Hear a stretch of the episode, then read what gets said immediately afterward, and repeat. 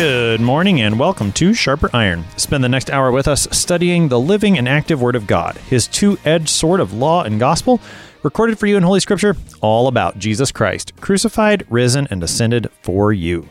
Thanks for tuning in this morning here on Worldwide KFUO. Christ for you, anytime, anywhere. I'm your host, Pastor Timothy Appel of Grace Lutheran Church in Smithville, Texas. Sharper Iron is underwritten by the Lutheran Church Extension Fund, where your investments help support the work of the Lutheran Church Missouri Synod. Visit lcef.org for more information.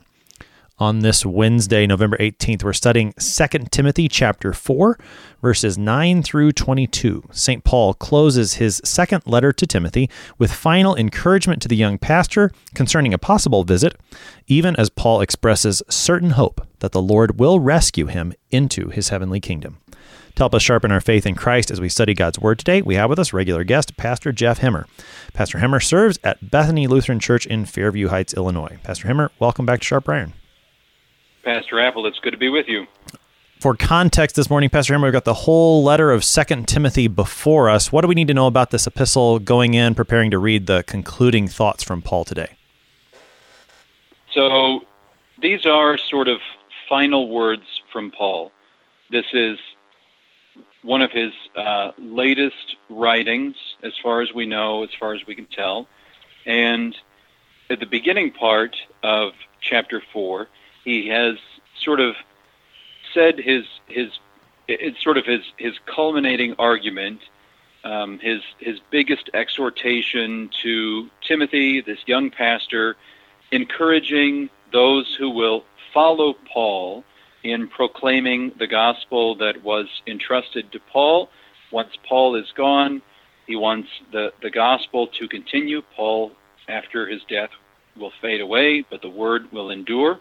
And so you have this this very moving exhortation, um, sort of as a, a, father in the faith to one of his children in the faith, a sort of passing on the mantle to Timothy here at the end of this second letter to him. Um, verses 1 to 8 were, were sort of chocked full of commands, exhortations, things that Timothy must do in his office as a pastor preach the word, reprove, rebuke, exhort, um, be sober minded, endure suffering, do the work of an evangelist, fulfill your ministry. And then, and then Paul's words about himself I am being poured out, I have finished the race, I have kept the faith. The crown of righteousness is before me, and what lies before Timothy are all of these things, these tasks of the office of the ministry that he will do in Paul's stead after Paul um, is martyred, killed for his confession of the faith. And so Paul has this confidence in himself. He wants to impart a similar confidence in the word to Timothy that he'll stand firm in, in all of what he has received from Paul. And then when we come to the, the very end of this letter, it feels much like a postscript. Hmm. It seems like everything draws to a very tight conclusion at the end of verse 8, and then it's as if following his signature, we have this sort of P.S. Come to me soon, and then this list of names, people who have been influential, some positively, some negatively, people who have been helpful or adversarial towards Paul during his uh, during his ministry. Uh, then he'll have sort of words of encouragement that seem seem to be sort of self-directed. And finally, he'll have some greetings directed specifically to people uh, most of whom seem to be in the congregation at Ephesus, where Paul had spent a lot of time, um, where uh, Timothy presently is as he's receiving this letter, and then a final greeting at the very end. And it's sort of written, uh, it continues what Paul did, this, this conclusion continues what Paul did in the first eight verses of the last chapter, and that is to sort of hand on the torch and and as he is fading away, he's demonstrating that the church has never really been the church of Paul. It's always been the church of the Lord Jesus. And it's never been just about one figure, one personality, one author, even even the author of, of 13 different epistles to churches throughout Asia, uh, places where Paul has been, places where he's desired to go. But it's never it's never been about Paul. And so even as Paul is fading out of the forefront um, into in, in his martyrdom, in his eventual martyrdom, into probably as he envisions it, obscurity, the church is still functioning. And there's still this whole host of folks who are there to carry on this work and to be of, of service and support to Timothy as he is preparing to uh, carry out all these commands that Paul gave him that really come not, not from Paul, but from the Lord Jesus, who puts men into the office of the ministry that Paul had just given him in the preceding verses. I like the way that you you tied those verses together, which we're going to read here in just a moment. That Paul, as he comes up upon his death, and he knows that that's coming, he reminds Timothy through all these names that it it has never been the church of Paul. This is the church of Christ, the one that belongs to him, which he purchased by his blood to cleanse her, to make her holy and spotless and blameless, as Paul says in Ephesians 5. And I think that that's a helpful thing to keep in mind because, as you said, this text does read kind of like a postscript. There's going to be some doctrinal things that we're going to draw from it, certainly. But it is one of those texts in the scriptures where you get a lot of these names, and sometimes we don't know what to do with texts like this. I, I mentioned at the beginning of Paul's letters, sometimes we tend to rush through the words like grace, mercy, and peace be to you because we think, well, we know what, what's there. Sometimes I think we tend to rush through a section like this because we we don't know what's there in the sense that I mean we're and we're going to talk about this. We don't know who all of these names are, and yet to to see how Paul by listing all these names for Timothy does pass that torch, give him the the mantle going forward as that reminder that look Timothy, this ministry that that I've fulfilled now in my own time is still going on through you and it will go on after you too. This is Christ Church and he is faithful and he will continue to do that ministry even after Paul and Timothy, after all these people are gone. Some of these names have faded into obscurity. Your name, my name, might fade into obscurity, but Christ Church will go on. And I, I think that's at least one thing, just generally speaking, we can glean from a text like this, even as we struggle through some of these names and we're not sure the exact historical situation, we've got that firm foundation of this is Christ Church, and He's going to be faithful through these people, whatever their names may be. Any any other broad comments on the usefulness of a text like this in some of that obscurity?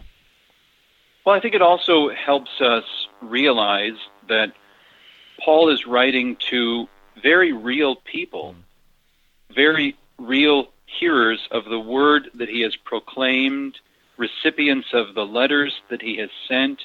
And even if, if we have lost some of the details about who many of these people are, except sometimes when, when their names are peppered in uh, some of the other epistles from Paul, Sometimes we've we've stumbled across them a little bit in the account of the Acts of the Apostles, but for the most part, we, we don't know very much about them at all. And yet, it reminds us that that Paul's letter fits in a very certain context, and and there are real people receiving his letter, such that it's not it's not a sort of once upon a time tale. Any one of these people could have taken issue with what Paul said. In the same way that, that you have, you know, the, the 500 witnesses to the resurrection of Jesus, place that event in, in a very historical place. It's not a again, it's not a, it's not a fairy tale. It's not something that someone has fabricated. In fact, it's so true that you could go have a conversation with any of these eyewitnesses of the resurrected Jesus. In the same way, here, you have people that you could have a conversation with who would confirm the word that Paul has proclaimed, who would confirm the work that God has done in the congregation there at Ephesus, in, in what he's done through the, the hands and mouth of this young pastor Timothy. It, it reminds us that this, this is not it's not a fanciful story. It's not the, the later work of a variety of editors. It's not the the church's product that you know when she wants to consolidate power into the the hands of her uh, you know powerful clergy hierarchy. She writes a letter that that lays out hundreds of years after Paul even existed what what the function uh, and the tasks of the pastoral office are. No, these are these are people who have, you know, in that day they would have had relatives and friends and addresses and they're they're people who were real and who would have confirmed all of this as as what God has been doing through the hand and the pen of St. Paul. So there it, it gives us even though we've we've lost some of the details, it reminds us that this word, which is still for us today, was first and foremost for those hearers in that day. And it, it shows our continuity with with the people then, right? We we have all kinds of people who, even if you know, though their names are on the records of, of churches and the membership rolls, the, the records of official pastoral acts. I baptized so and so then and buried this person then. Those names, again, are, are real people with real stories and who have been really affected by the word and work of God.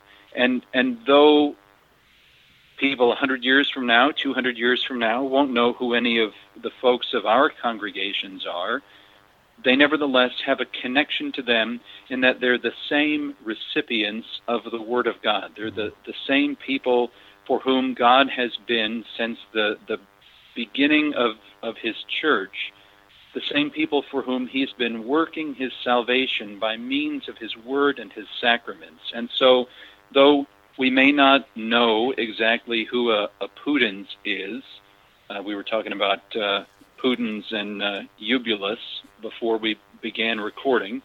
Uh, we, we don't know who those guys are, and yet we know that when we fade into obscurity, five years, 500 years from now, we'll be in the, in the same good company of these people who are not obscure to the Lord, who has called them by name, and who used them as, as instruments of his will in their own day. Very well said. That the Lord knows us by name. We're seeing here a picture of that great cloud of witnesses. That the, that's the language that the writer to the Hebrews uses. The great cloud of witnesses, and here are some of those names, which we may not know who they are today, but but those like Linus and Eubulus and Pudens and Claudia later, we will know them one day. They'll be in that that great company of saints that that we see the picture in Revelation seven. We'll we'll know them one day, even if we can't perfectly identify them here today. So with that. 2 Timothy 4, verses 9 through 22, the conclusion to this epistle. Paul writes, Do your best to come to me soon. For Demas, in love with this present world, has deserted me and gone to Thessalonica. Crescens has gone to Galatia, Titus to Dalmatia. Luke alone is with me. Get Mark and bring him with you, for he is very useful to me for ministry. Tychicus I have sent to Ephesus. When you come, bring the cloak that I left with Carpus at Troas, also the books, and above all the parchments. Alexander the coppersmith did me great harm. The Lord will repay him according to his deeds. Beware of him yourself, for he is strongly opposed to our message. At my first offense, no one came to stand by me, but all deserted me. May it not be charged against them. But the Lord stood by me and strengthened me so that through me the message might be fully proclaimed and all the Gentiles might hear it. So I was rescued from the lion's mouth. The Lord will rescue me from every evil deed and bring me safely into his heavenly kingdom. To him be the glory forever and ever. Amen. Greet Prisca and Aquila and the household of Onesiphorus. Erastus at, remained at Corinth, and I left Trophimus, who was ill, at Miletus. Do your best to come before winter. Eubulus sends greetings to you, as do Pudens and Linus and Claudia and all the brothers. The Lord be with your spirit. Grace be with you. That is the conclusion of this epistle, 2 Timothy 4, verses 9 through 22. Pastor Hemmer, one of the themes that comes through more than once is that Paul desires Timothy to come to him, to come visit him. Now, we're Paul's in prison for this letter, likely in Rome, probably near the end of his life, so the, the late 60s AD, probably. And he wants Timothy to come, which I, I think, uh, so I'm not sure if I've got a question for you other than maybe just to let you respond. I mean, it really shows the, if I can say the human side of Paul. I know, I know maybe it's me because I'm a pastor. I often look at Paul and his example and almost see him in sort of a, a superhuman way, like just put him on a pedestal. And, and to a degree, yeah, he's an apostle. But you see this very human side of Paul here that he's near the end of his life he's all by himself. He's lonely, and he wants his dear son to come visit him. And that's just that's a very it, it puts some flesh and blood on what otherwise might seem a very uh, a, a, figure that's sort of out there. And how could I ever attain that? No, he's he's a man just like I am. Yeah, absolutely. And he knows what's coming. He knows he's just said in the previous couple verses, he knows that his, his martyrdom is imminent. He knows he's he's about to be killed. And you you get a sense of the the kind of loneliness that that Paul might be experiencing. You get a sense probably of of the fear that he's experiencing. He he wants the the company of the one to whom he's been a father in the faith. Luke is with him, but if he could if they could also bring Mark. But Paul he doesn't he doesn't quite command Timothy to come. And this this I think is is interesting um, that he he sort of backs away from from giving a clear exhortation, and we could speculate why this could be. If if Timothy were unable to come before Paul is killed, maybe he doesn't want him uh, living with the guilt of that. Paul told me to come, and I didn't come, or I didn't get there in time. But in verse 9 here, and then later in verse 21, um, Paul, Paul says this do your best to come to me. Here in verse 9, uh, he says soon. In verse 21, he puts a little more of a timeline on it before winter. Um, and it, it seems to be exactly that. Paul's humanity is on full display um, in this, what seems to be kind of a, a postscript to the very forceful proclamation he had at the beginning of chapter 4. Now, now he lets us into perhaps the, the, the feelings, the anxieties, the concerns that he has, and his own need for encouragement here at the end of at the end of his life. How how will he make a bold and clear confession of the faith, even in the face of death? Well, he won't do it alone. Mm-hmm. This is the nature of the Lord's church you you mentioned earlier uh, all these names are those of that great cloud of witnesses. And and for Paul they are those whom he knows by name and from whom he can expect encouragement and exhortation for him as he nears the finish line of of the race that he has been completing or in his own words the race he has just finished and having kept the faith. The ones who will encourage him to remain steadfast in his confession of Christ crucified, even in the threat of, of persecution and death. The first name that Paul mentions in verse 10 is uh, Demas. And, and he is one of those, as you said, Pastor Hemmer. Some of these Paul brings up in a negative sense, some in a positive sense. Demas is brought up as one who has fallen in love with this present world and so has deserted Paul. What do we know about Demas, if if anything? And then uh, talk a little bit about what that means that he's fallen in love with this present world and he's deserted the apostle. So, uh, Demas is one of Paul's co-workers. Um, I forget where where we encounter his name um, the first time, um, but so he he's he's been with Paul in um, in some of his missionary journeys. And whatever this means, he has left Paul. He's deserted me and gone to Thessalonica. And, and Paul's charge against him is that he's done this because he is in love with the present world. Um, maybe that means he has fled in order that uh, Paul's fate might not be his fate imprisonment and eventually martyrdom. Um, maybe maybe he's lost his nerve for a moment. Maybe maybe he's apostatized. Maybe he's completely given up uh, the love of Christ in, in both directions, the love that Christ has for him and the love that responds by willingness to receive uh, forgiveness of sins from Christ. Or or maybe maybe the accusation is is a little bit harsh. Maybe um, maybe he's not completely abandoned his faith in order to desert Paul and flee to Thessalonica.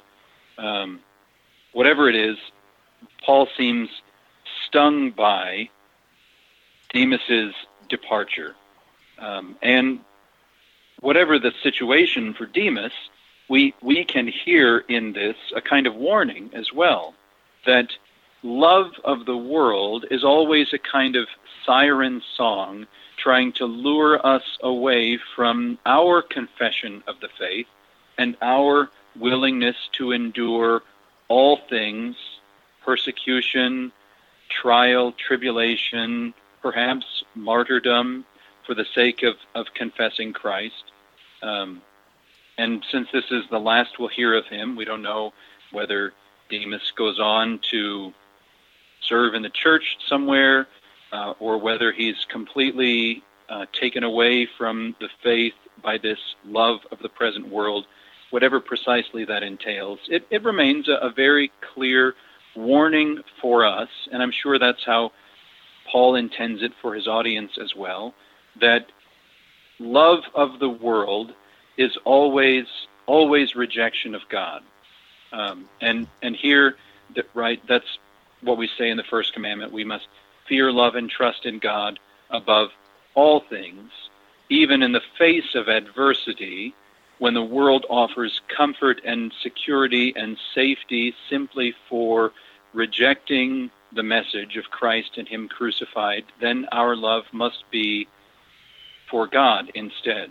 And love of the world could, could manifest itself in love of self, in love of goods, in desire for for shelter and safety and relief from persecution when when to embrace any of those things at the cost of the faith that's been given to us turns us away from love of God in favor of love of, of the world. What particular love of the world Demas may have had, as you said, is, is unknown. To what extent his love of the world carried him away from the Christian faith or didn't, it's, it's hard for us to know. But I think you're exactly right that this does stand as a warning to us.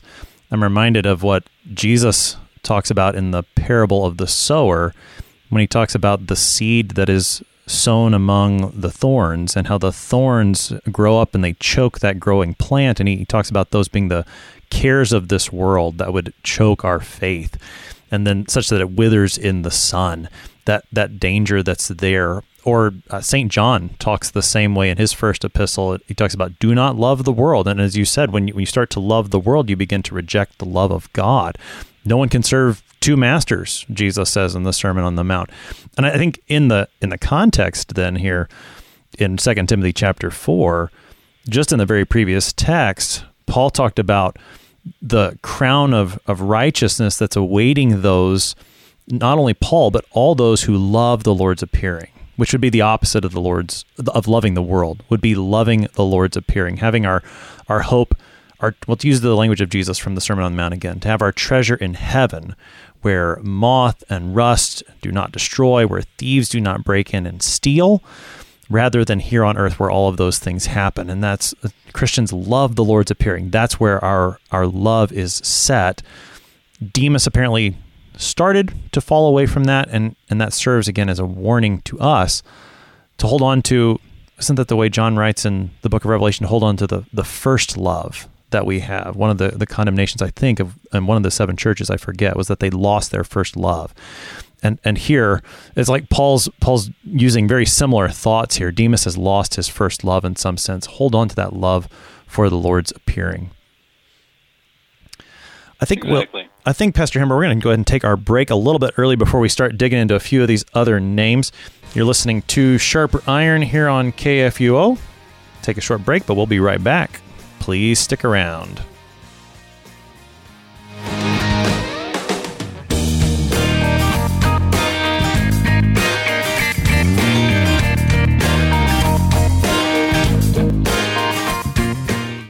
Since 1978, Lutheran Church Extension Fund has had the humble privilege of supporting Lutheran Church Missouri Synod ministries and her workers. Thanks to faithful investors, LCEF has provided thousands of church workers, congregations, schools, and organizations with the low cost loans and resources they need to reach more people with the saving name of Christ. To learn more, visit lcef.org or call 800 843 5233. 800 843 5233. Welcome back to Sharper Iron. It is Wednesday, November 18th. We're studying 2 Timothy chapter 4 verses 9 through 22. We've got Pastor Jeff Hemmer with us. He serves at Bethany Lutheran Church in Fairview Heights. Pastor Hemmer, we were talking about Demas. His love for this world led him to desert Paul and go to Thessalonica. The next two people Paul mentions are Crescens, who has gone to Galatia, and Titus to Dalmatia. This is in the context of people who have left Paul do Crescens and Titus do they have the same sort of condemnation that Paul gives to Demas, or is something else going on with them? Yeah, so it's interesting that that Paul has such a harsh condemnation of Demas. Uh, uses language that he has deserted me in his going to Thessalonica, that he has replaced uh, love of God with love of the world, and Crescens and Titus also have gone away Crescens to Galatia, Titus to Dalmatia, but it seems like their departure may have been on better terms or something such that Paul doesn't have as strong of a condemnation or really any condemnation for them um, in, in the way that he does uh, have harsh words against Demas. After that, then comes Luke. Luke is with Paul at the moment, he says, and Paul also tells Timothy, go get Mark, bring him with you. He's very useful to me for ministry. These are two names that probably are a bit familiar to us because Luke wrote the Gospel of Luke and Mark wrote the Gospel of Mark. And here Paul's talking about both of them being his companions. Tell us a little bit about these two men and, and what they're doing there with Paul. Yeah, and we would have encountered both of them in the account of the Acts of the Apostles both of them have been traveling companions of Paul. Uh, Luke, uh, being the author of, of both the Gospel uh, that bears his name and also the Acts of the Apostles, Luke will not use his name quite as much, though when in, when in the, the accounts of Paul's journeying, the voice changes from kind of a third person description of, of what's going on to a first person we uh, narration of, of what's going on, then we sailed or we were shipwrecked or, or those kinds of things. Uh, that's, that's when you know Luke is sort of letting you in on uh, the change of perspective because now he is a part of that story as well. So you have Luke traveling with St. Paul on some of his missionary journeys, um, particularly towards the end. Um, and now here he says, Luke alone is with me. So it seems as if his um, influence with Paul has, has remained fairly consistent through the, uh, the later part of Paul's missionary journeys. Um, Mark was a, a, companion of Paul's until they have a bit of a falling out. Um, and Paul and Mark will, uh, for a time, go their separate ways. Now, in that Paul wants Mark to uh, to come back. Um, bring Mark with you when you come. He is very useful to me for my ministry. It seems like there's probably been a, a kind of reconciliation um, that that now you know the young Mark uh, is again counted as one useful to the apostle. And again, this this I wonder if this kind of shows some of Paul's human characteristics that um, he's, you know, at times um, there's a bit of a falling out when there's a disagreement between Paul and Mark, but at the end he's he's glad to receive Mark again and and would himself like to be encouraged by Mark and also finds Mark useful for the the perpetuation of, of Paul's ministry. Um, which which makes me kind of wonder if maybe his his criticism of Demas is um, just sort of off the cuff, maybe a little over the top. Maybe he's not completely in love with the world. Maybe it's just Paul and Demas had a bit of a falling out before Demas went went away to Thessalonica. That's my reading into the text, to be sure. But but now you see these two evangelists, Luke, being there, um, and and Mark presumably on his way back, or in Paul's mind, he wants him to come back. Um, two other big figures from the New Testament that Paul wants to have there um, as his death draws near. I know this is a bit of speculation because it's hard to know exactly when Paul wrote Second Timothy in terms of the, the timeline and how that might relate to the writing of the Gospels by Mark and Luke.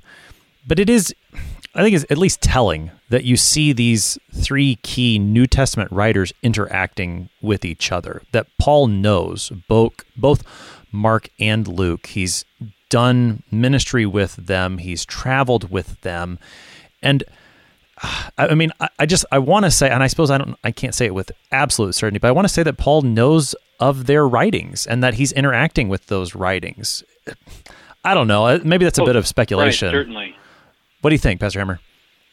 Yeah, I, I agree. If, if this is, you know, in the second half of uh, the, the 60s, towards towards the end of the 60s, 67, 68, thereabouts, um, we know um, presumably Paul is has been martyred before the year of our Lord 70.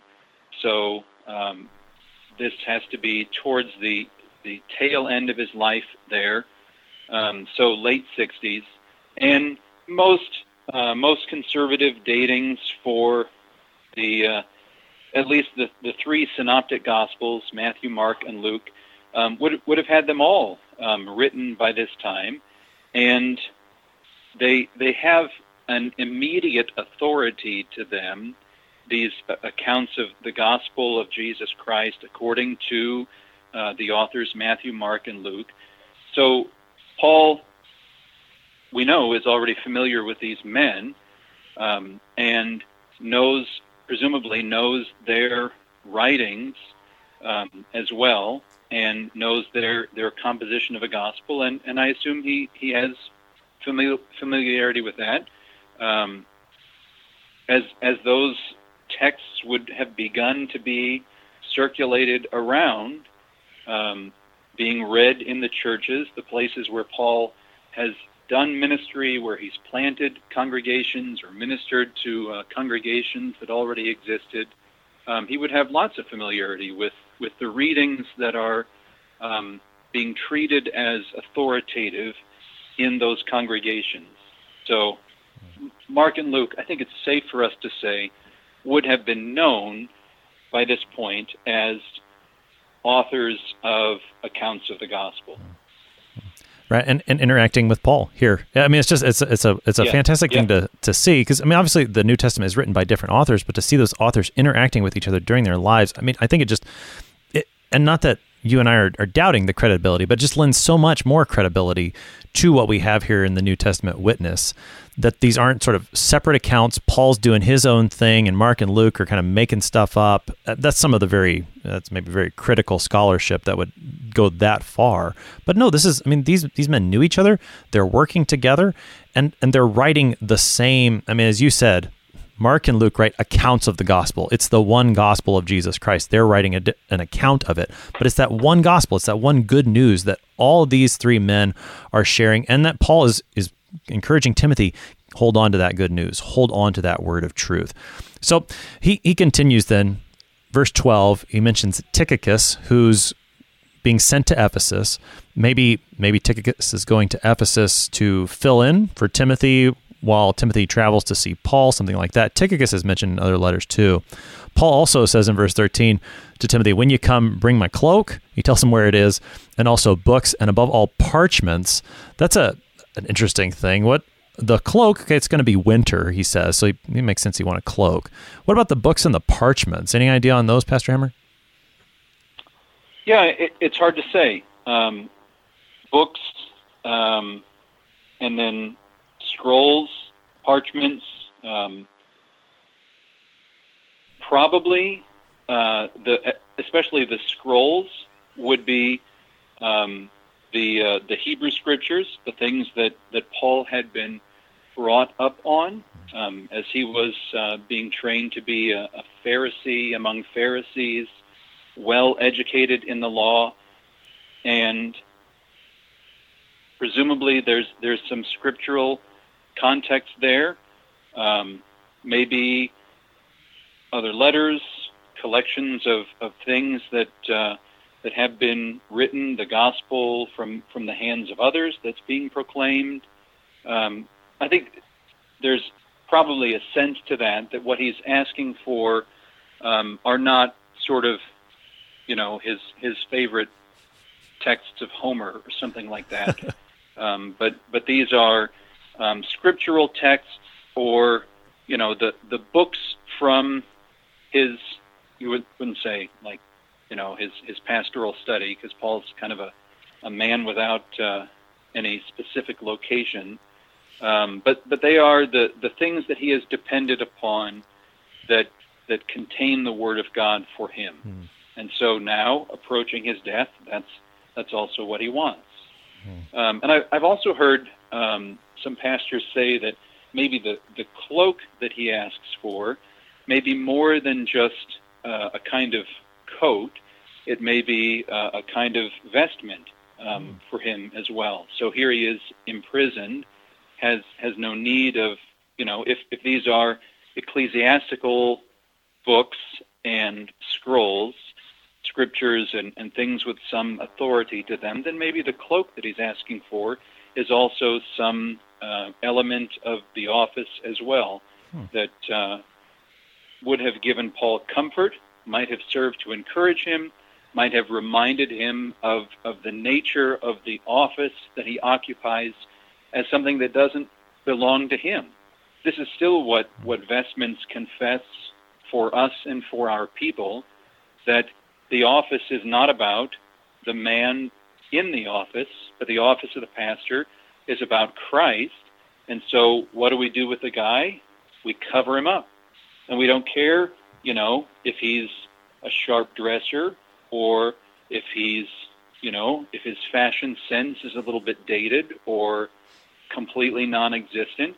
We don't care. We cover him up. We put camouflage on him so that he matches the rest of the furniture in the church and all we want from him is to be an instrument to deliver to us the things that, that God intends. So if if this cloak is is some kind of vestment, then maybe that's also what it conveys for Paul that the office has never been about him, that the Christ whom he has proclaimed will strengthen and encourage him even all the way to the finish line. Hmm. As you were talking there about that possibility of the cloak being some kind of a vestment, it, it brought to mind something that I've thought at least to myself, several times while we've been reading Second Timothy. I don't think I've, I've said it out loud yet, but I'll go ahead and do that now. We talk about Paul passing. I think used used this language, passing his mantle on to Timothy. That's the the image that you get with Elijah and Elisha in the Old Testament, and actually. Elisha picks up Elijah's mantle, his his coat, his cloak, and, and just that you know, it's almost it makes me wonder about this verse. And I, again, I know this is speculation, but it makes me wonder if if the cloak, the books, the parchment that Paul intends to actually pass these on to Timothy, almost as a physical sign of what he's doing with this letter, saying, Timothy, you take the torch, you continue this ministry that's begun. you continue it. Here's the tools that I use. Now they belong to you. Again, I, that's maybe speculative, but I, I, just I can't help but wonder it, and now I'm wondering it out loud. So, yeah, I, I, like that too. Um, and you're right, speculative, but we know that that Paul encouraging Timothy in the office of the ministry is what he's aiming to do in this letter. So now, if if he's going to do that with these with the instruments of these books and scrolls and vestments, then that fits with the rest of what Paul is doing. Hmm. Now, the next figure we get is Alexander. Here he's labeled the coppersmith, likely someone we've met in First Timothy. Paul talked about Hymenaeus and Alexander who made shipwreck of their faith in the first letter to Timothy. And here he's he's brought up in context of warning. This Alexander did Paul great harm, and he even prays the Lord or he says the Lord will repay him according to his deeds and warns Timothy to beware of him because he's a, a strong opponent. Tell us a little bit about Alexander, Pastor Hemmer. Yeah, so if it's the same Alexander that we encountered in First Timothy chapter one, um, he's he's there uh, with his uh, partner in, in crime, his partner in, in apostasy, um, and there in Paul's first letter to Timothy, it was a, a kind of example of, of church discipline mm. that uh, that he exercised against uh, Hymenaeus and Alexander when he says, "I have handed them over to Satan, that they may not learn to to blaspheme." Um, that they they have made a shipwreck of their faith. So they're not they're not adversaries from the outside people who have always been opposed to the message that Paul proclaimed. They're adversaries from the inside, that they once possessed faith, but now have shipwrecked their faith. Um, and that's not a, a, a, foreign illustration to Paul. Having endured a shipwreck himself, he knows exactly what that's like. Um, and he knows that, that it is a, a destructive event. And so he exercises church discipline. He excommunicates them, casts them outside the fellowship of the faithful, hands them, in his words, he hands them over to Satan, um, phrasing that's, that's very similar to uh, 1 Corinthians 5, another example of Paul uh, commanding a church to practice discipline, so that they might learn not to blaspheme, that is, misuse the name of God. So we don't know exactly what their sins are, either there nor here at the end of this letter. Um, but it's it's an attack from within the church. So now he's identified. Uh, Paul Paul calls him out very particularly. He's Alexander. He's the coppersmith, and he did did me great harm. Now I, I don't think um, that that's you know sort of personal harm just against Paul. I think the fact that Paul earlier has has warned Timothy that uh, he's one of two men who have shipwrecked their faith, who are guilty of blasphemy, um, upon whom Paul has exercised church discipline, whom he has excommunicated. Um, I think the the harm that's done to Paul here is harm in his proclamation of the gospel. Um, and so, what what does Paul do? um, he says, Vengeance belongs to the Lord. The Lord will repay him according to his deeds. And so there's there's a sense, right, towards the end of his life, Paul, getting his affairs in order, wants to make sure he's not harboring any unwarranted anger, resentment, not holding on to a grudge against Alexander. He's not he's not wishing that he could exact revenge against Alexander, but he is entrusting that vengeance to the one who will see all things through to their proper conclusion. He's seeing that, that vengeance to the Lord. That it's not up to Paul, not up to, he's not asking Timothy, after I die, you get revenge for me against Alexander. Um, the only warning, the only exhortation for Timothy is in the next verse when he says to him, Beware of him. Um, you stay away from him because his opposition is against our message. So, first, it's it's an offense to Paul. He did me great harm, but then a warning to Timothy because because Timothy and Paul and, and all all the rest of the faithful are in the same boat. That is, this is our message. The gospel does not belong to Paul. It is it's ours. It's collective. It belongs to um, the whole church, and it's proclaimed by those who are put into the office of Christ, the office of the ministry. This is the same message. Uh, the message that, that Timothy proclaims is the same message Paul proclaims, and it's that message that Alexander is opposed to. You see that same spirit from Paul, not holding on to a grudge, not holding other sins against them as the text continues where he, he starts talking about his first defense and he was left alone everyone left but he says may it not be charged against them similar to the way i think our lord prayed from the cross father forgive them here paul is is similarly praying here toward the end of his life and then he, he expresses this wonderful confidence and i think verses 17 and 18 are just they're so full he, he says, The Lord was there. He stood by me. He strengthened me so that this ministry to all the Gentiles would be fulfilled. And then I love the way that he uses the word rescue here at the end of 17 and then into 18. Paul talks about his, his rescue from the lion's mouth this first time he was on trial, so perhaps the, the first part of his trial when he was put there in prison in Rome. So he was rescued then, and now he knows that the Lord is going to rescue him again, rescue him from every evil deed, and bring me bring him, Paul, safely into his heavenly kingdom. Just the way that he uses the word rescue in both of those situations, where where the first time he's rescued physically, he's not actually put to death. The second time, he knows that the Lord's still going to rescue him, even in what turns out to be his, his martyrdom. It's just a fantastic way of looking at the Christian hope surrounding death that we know that even in death the lord is is going to rescue us it's just a wonderful proclamation of hope here from the apostle right a- absolutely the first rescue is temporary um, we know that that eventually that rescue will seem to end that but but we we also know that not even death can separate us from the love that God has demonstrated for us in Christ Jesus. So Paul's confidence is beyond just temporary rescue, just his eventual execution uh, being stayed, put off for a moment. Um, but the real rescue, the full and complete rescue, will be um, the one that the Lord Jesus will preserve him in the faith until the day of his death, and then at the return of the Lord Jesus will will raise him from the dead. And in between is bringing me safely into his heavenly kingdom.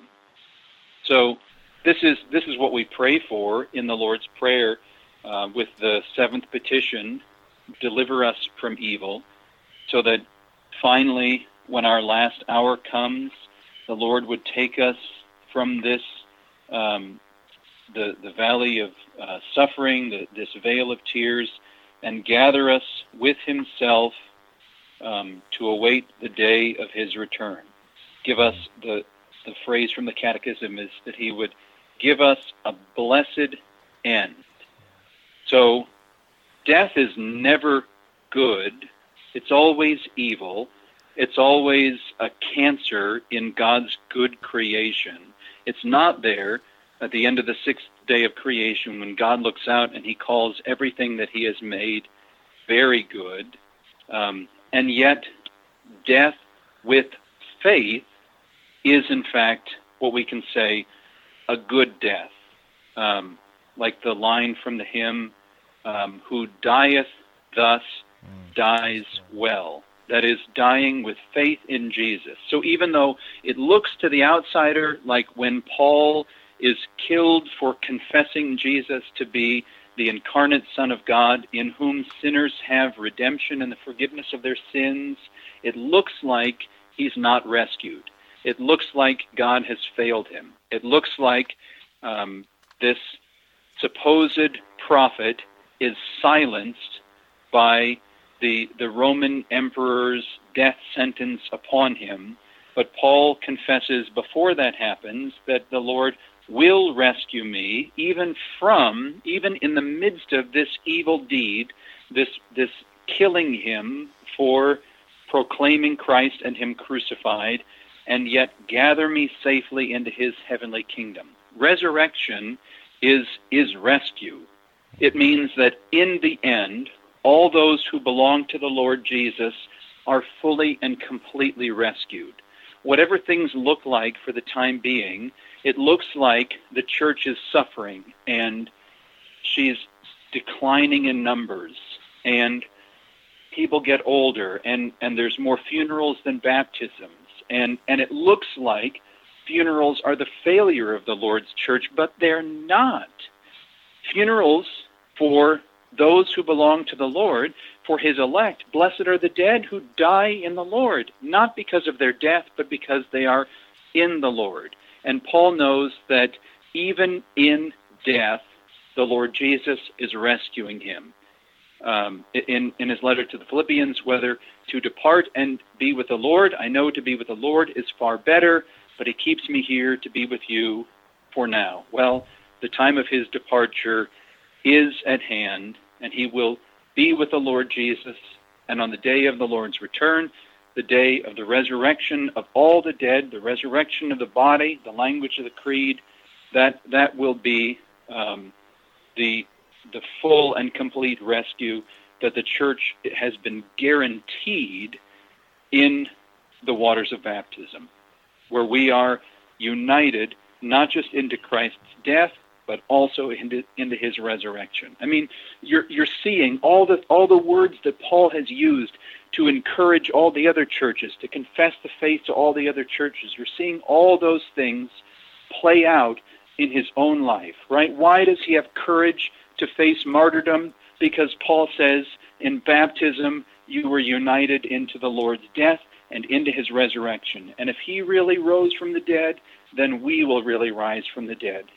Um, just like he said to the church in Rome and to the church in Corinth, he says, if Christ has not been raised from the dead, then all of our preaching is in vain, and your faith is in vain, and my being in prison, he might as well have said, is in vain.